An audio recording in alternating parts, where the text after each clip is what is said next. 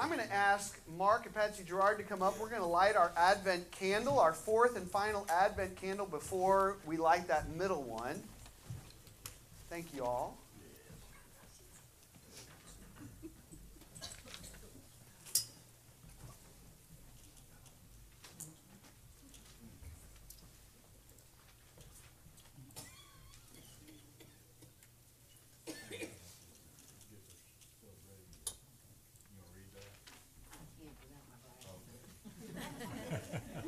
All right. The beginning of the good news of Jesus Christ, the Son of God, as it is written in the prophet Isaiah. See, I am sending a mes- my messenger ahead of you who will prepare your way. The voice of one crying out in the wilderness, prepare the way of the Lord, make his path straight. John the Baptizer wilderness proclaiming a baptism of repentance for forgiveness of sins. We light this candle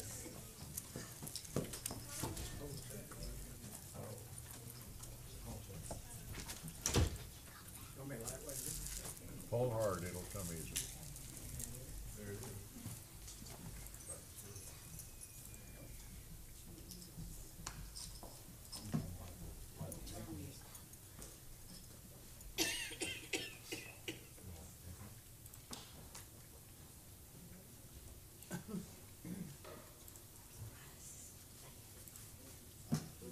I'll, I'll light it.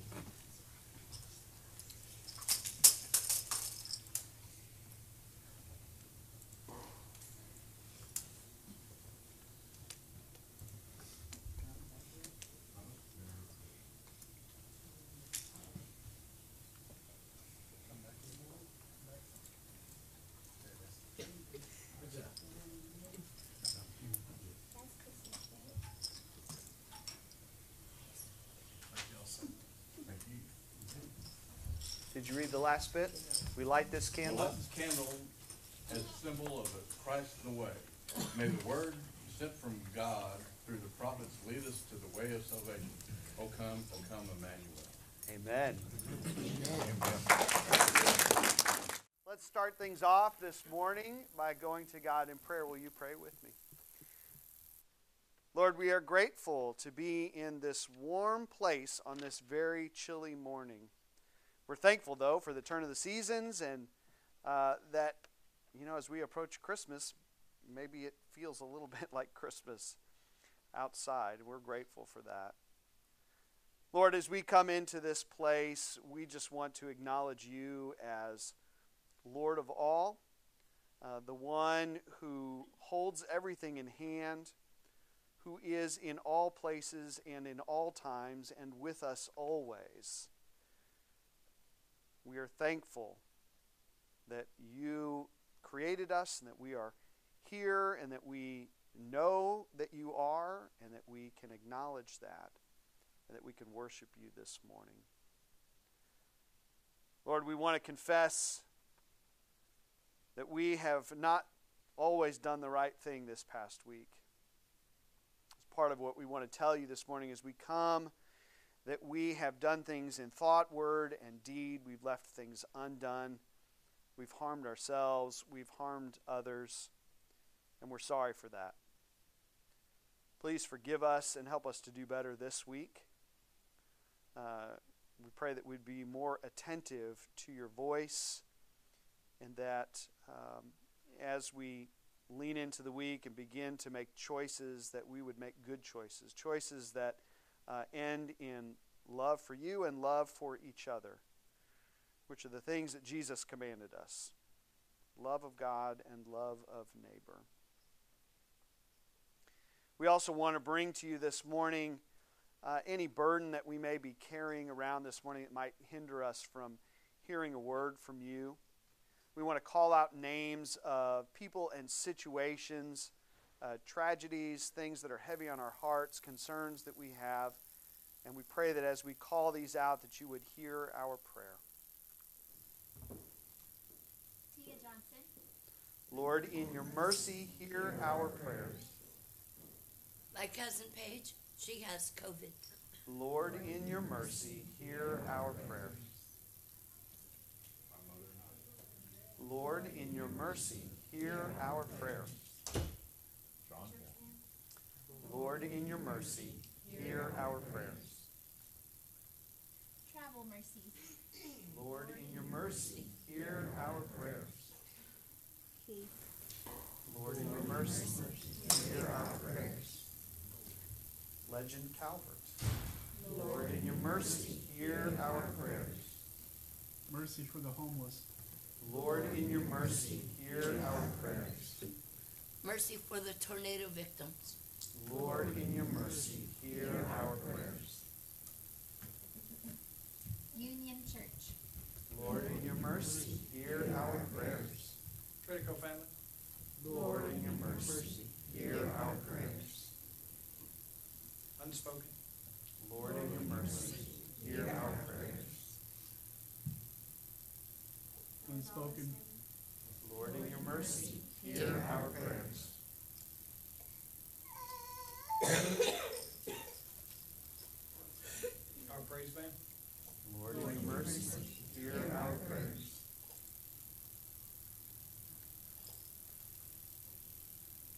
we lift these and any unspoken requests to you right now. We pray for Grace Church as we head into a brand new year that you would continue to guide us and lead us in the way that you would have us to go, to meet the people that you would have us to meet, to be the community for whom you want us to be community. That is a heavy task, a heavy burden, but we are up to it and we long for it. We thank you for that. Lord, now as we continue with our worship in song, in scripture reading, in children's time, in taking up of offerings, we pray that we would feel your presence in a very real way this morning and that you would be honored in all things that we say and do. It is in the name of the Father, Son, and Holy Spirit that we pray. Amen. Well, good morning, friends. How are y'all? Feeling good this morning? All right. Did y'all all get some hot chocolate during uh, Sunday school today? Not yet. Oh, we'll have to make sure to get y'all some hot chocolate before you leave today, right before lunchtime. Oh, you already got you got a lot of hot chocolate yesterday too, huh, Jay? Jay helped me get rid of lots of hot chocolate yesterday. it was very good. Yeah. Okay, so I have a question for you guys. You know, we're in this period of waiting between Thanksgiving and Christmas break, and I remember being your age, and that used to take like a million years for Christmas. Excuse me. Do y'all feel like it takes a really long time for Christmas to come around? yes. I used to think so too when I was your age, but parents, do you guys think it takes like a million years for Christmas to come around or about 12 seconds? 12 seconds, yes. Uh, when I had a toddler, I realized just how quickly that started to come. But I remember being really excited for Christmas to come. I remember being really excited to be out of school and starting to do all the fun holiday things. Tell me something. Have y'all ever tried to stay awake late to see? Yes. You stay up super late to see who's coming. What about on New Year's Eve? Do y'all stay awake till midnight? Have y'all ever tried to stay awake till midnight? And you wait and you wait and you wait. Do, have you ever made it to midnight? No, not yet. Yes, I got a couple of no's and a couple of yeses. Yeah, it's hard for me to make it to midnight now, too. I understand. I understand. But you know what? There was another time of waiting that the Israelites were in a long, long time ago. They were waiting for the Messiah to come. Who was the Messiah that came? At Christmas time, who was born? Jesus was born. And that's why we light these candles in Advent. This is our reminder that they were waiting. And you know, we're still waiting for Jesus to come back again. And so we are going to keep celebrating that and remember that every time we think it's taking a million years for whatever it is that we're waiting for to get here. So in just a minute, we're going to go to children's church. We're going to have we have an indoor snowball fight today. If you want to come to children's church with us, uh, if not, we do have children's folders. If you want to stay in the service, you can do that too. But would you guys pray with me before we go? All right, let's pray. Dear God, thank you for loving us. Thank you for sending us Jesus so long ago to show how much you love us. Help us to be patient while we wait for you. In Jesus' name we pray. Amen. Amen. All right, guys, let's go to children's church. I know snowball fight, snowball fight. Dang. Okay, uh, Dan, can you preach today? I want to go to the snowball fight. You said you'd be ready. You said you'd be ready at a drop of a hat. Ah, goodness. This morning, we are hanging out with Malachi, the last book of the Old Testament, because, well, Christmas is right around the corner, and we're going to switch to the New Testament then. So, let's hear what Malachi has to say. We're going to be reading chapter 3, verses 1 through 7a. I'm reading out of the message translation, which is more of a paraphrase than a translation, but sometimes Eugene Peterson just gets it right. So, listen now for a word from the Lord. Look, I'm sending my messenger on ahead to clear the way for me. Suddenly, out of the blue, the leader you've been looking for will enter his temple. Yes, the messenger of the covenant, the one you've been waiting for. Look, he's on his way a message from the mouth of God of the angel armies. But who will be able to stand up to that coming? Who can survive his appearance? He'll be like white hot fire from the smelter's furnace. He'll be like the strongest lye soap at the laundry. He'll take his place as a refiner of silver, as a cleanser of dirty clothes. He'll scrub the Levite priests clean, refine them like gold and silver until they're fit for God fit to present offerings of righteousness.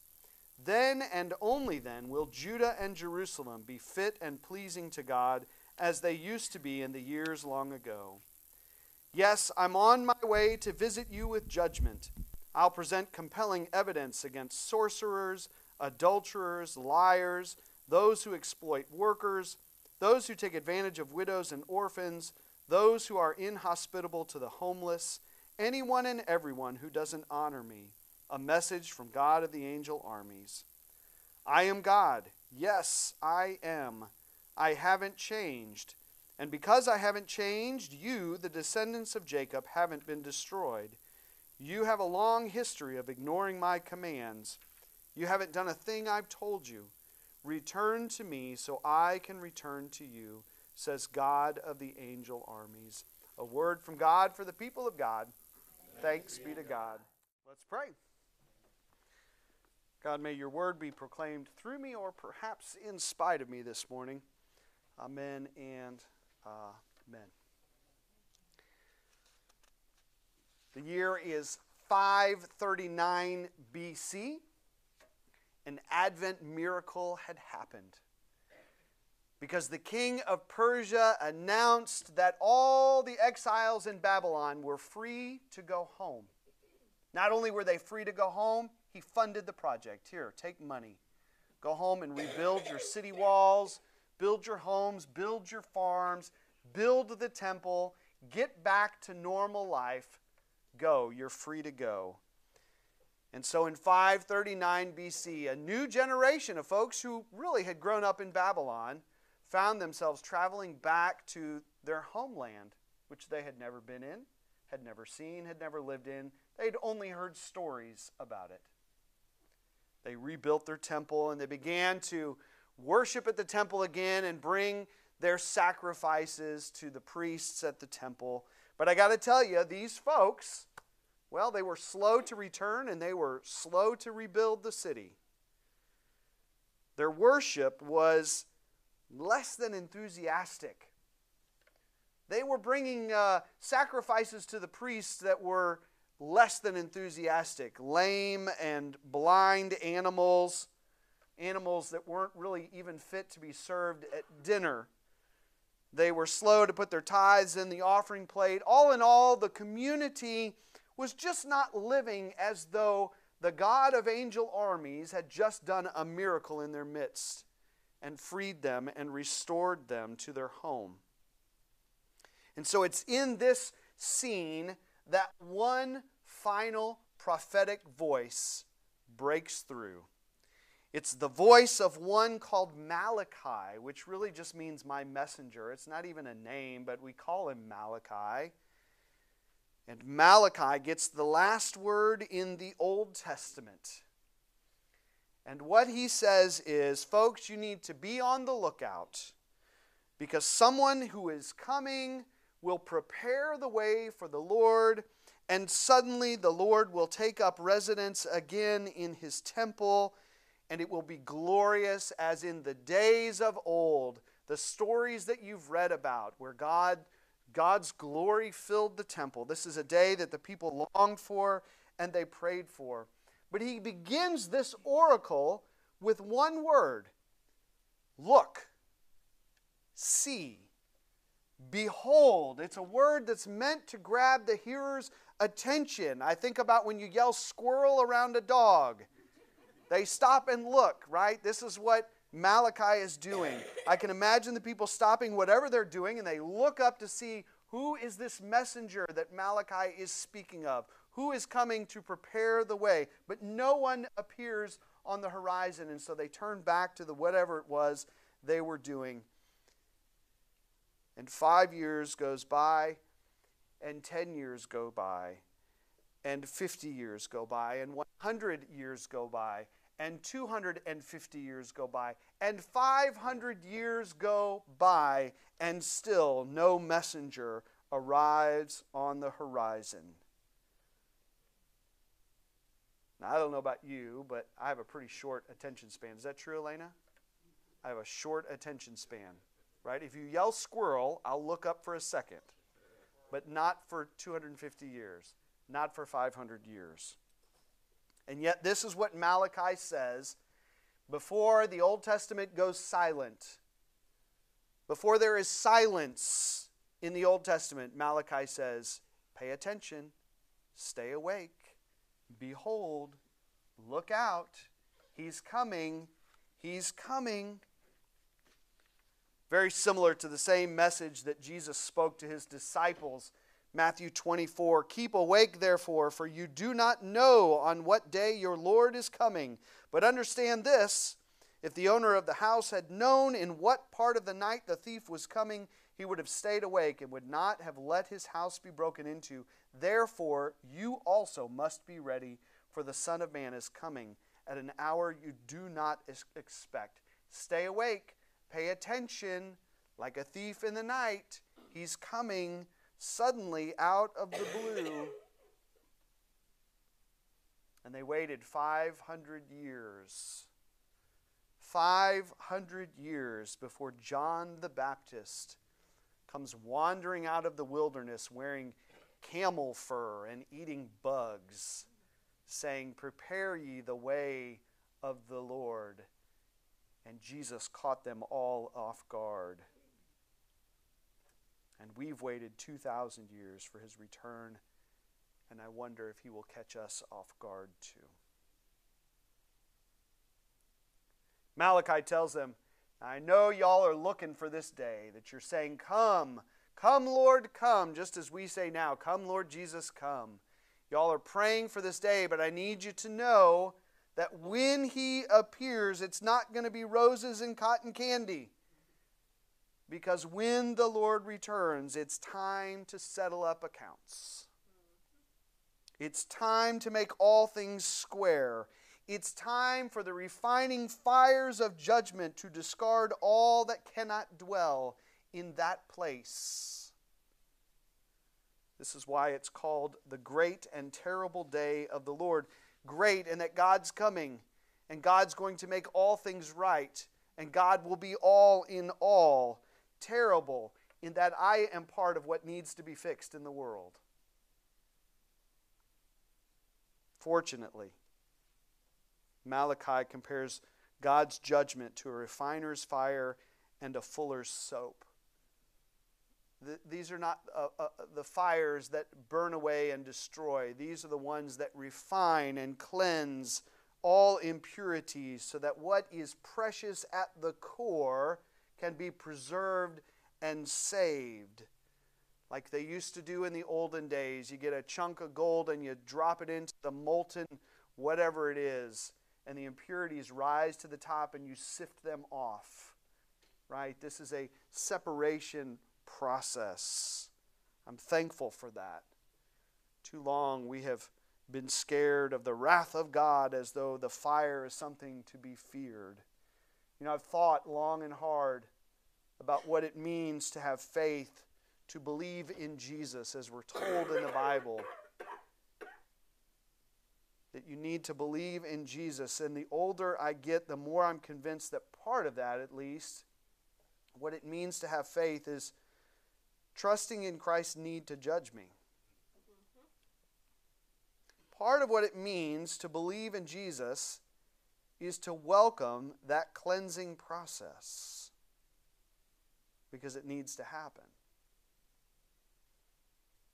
You know, in the Bible, God's fire is almost always attached to purification. Like Malachi talks here, refining gold and silver. John the Baptist said, One is coming who will baptize you with fire. This is a purification process. And the way I see it, I can either run from God and ignore the things that I know need to change in me, or I can turn and face Jesus and embrace that cleansing fire. Submit in trust or run in fear. Either way, it's going to catch up to me. Now, don't get me wrong. There's no part of refining with fire that sounds appealing to me. Does it sound appealing to you? No part of that that sounds appealing. Can we just have hot, hot cocoa and put a fire in the fireplace and unwrap presents, Jesus? Facing up to my secrets, confessing my wrongs openly before God and maybe others, healing the harm that I've done to myself and others, none of that sounds fun. But Malachi says it must happen. It must happen, and everyone's going to face it, whether we like it or not. And so I think that facing God in that mode forfeiting imperfections, well, that might be heaven for some and it might be hell for others. And so I think about Malachi's command to stay alert and Jesus telling his disciples, stay awake because you do not know when this thing is going to happen. Pay attention. And I wonder, how are you supposed to stay awake for 2,000 years? It gets harder and harder with each generation. And I wonder if part of the way that we can stay awake is to begin to do an assessment now, both individually and as a body. Begin to look at these things that need to be cleansed away now. Spend time as we wait and watch in identifying and discarding anything that's going to be burned up on that day anyway. Stubble that will just not last through that process. But in doing this, I think somehow, some way, if Malachi knows what he's talking about, somehow we contribute to the timeline of ushering in this day because Malachi ends this section with saying, Return to me, and I will return to you. Return to me, and I will return to you. We ask, When will the Lord return? We don't know. Jesus said, No one knows.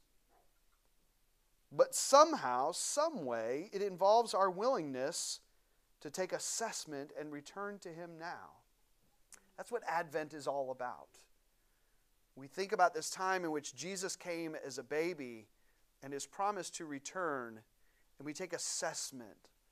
Lord, what needs to be burned away that's not going to last into that place? Go ahead and show me now.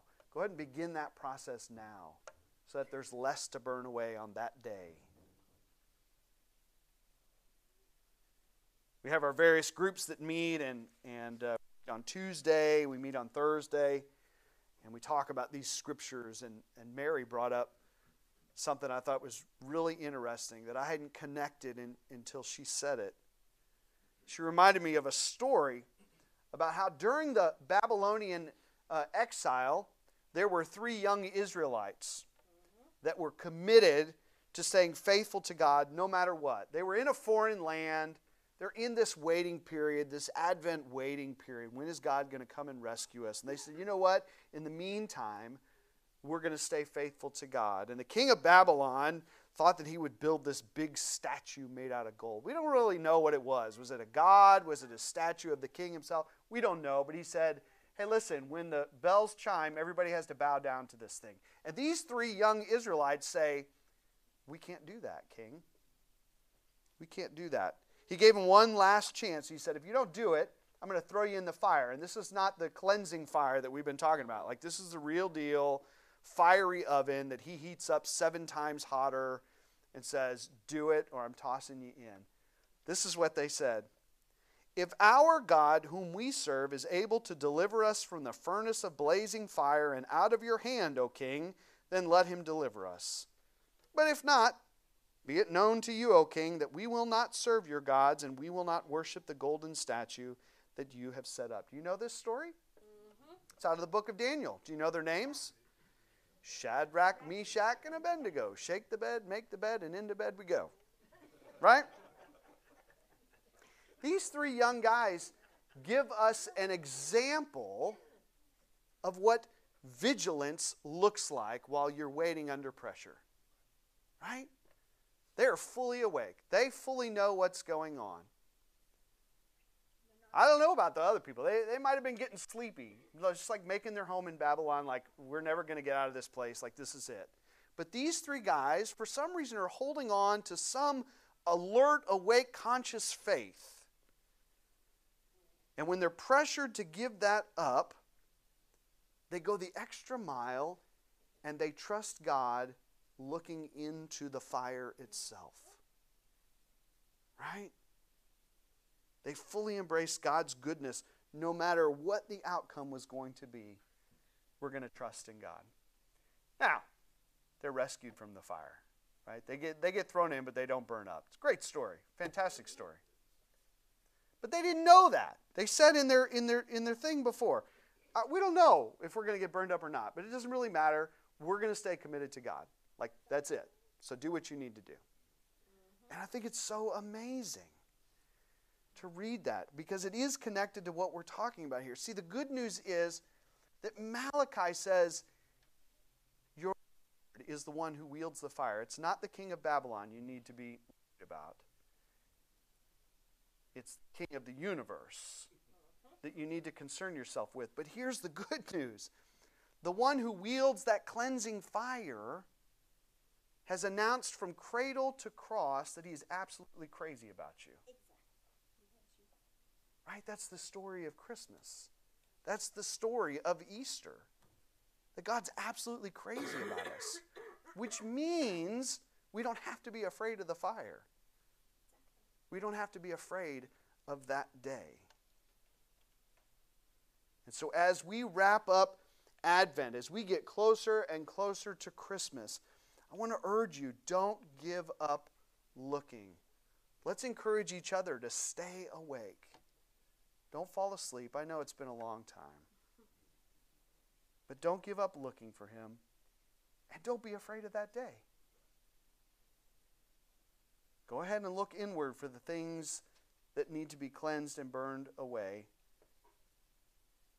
Because Jesus is not slow in coming, as some understand slowness. In fact, Dan, today might be the day. Maybe today. And so, to that, we say, Thank you, Lord, for Christmas. And come, Lord Jesus, come. Let's pray. Lord, we are thankful for this final word in the Old Testament. Even though if it's a little frustrating for, my, for Malachi to say, keep alert and watch for a messenger to come, and we've been watching so long. But it's a word we need to hear today. It's a word we need to be reminded of. And we trust you in the cleansing that you long to do in each and every one of us. And so we say, Come, Lord Jesus, come. In the name of the Father, Son, and Holy Spirit. Amen. Will you grab the hand of the person next to you and receive this blessing? May the grace of the Lord Jesus Christ, the love of God the Father, and the fellowship of the Holy Spirit be with you all. May you know that you are perfectly loved, you're completely forgiven, and you are uniquely empowered. And now you're called to go out into the world and live as a light for Jesus. As you go, you're probably going to make some mistakes this week because we all do. And I need you to know when you make those mistakes, there's nothing you can do that would make God love you any less. Because God's love for us is not based on our performance, it's rooted in His very nature. God is love. And so that when He looks at us, He says, My beloved, I am crazy about you. I love you just as you are, and I love you too much to leave you there. And so I hope that we begin to brace, embrace that part of God that wants to move us into the likeness of Christ. And I hope that you are blessed this week. In the name of the Father, Son, and Holy Spirit, go from this place in peace. Amen.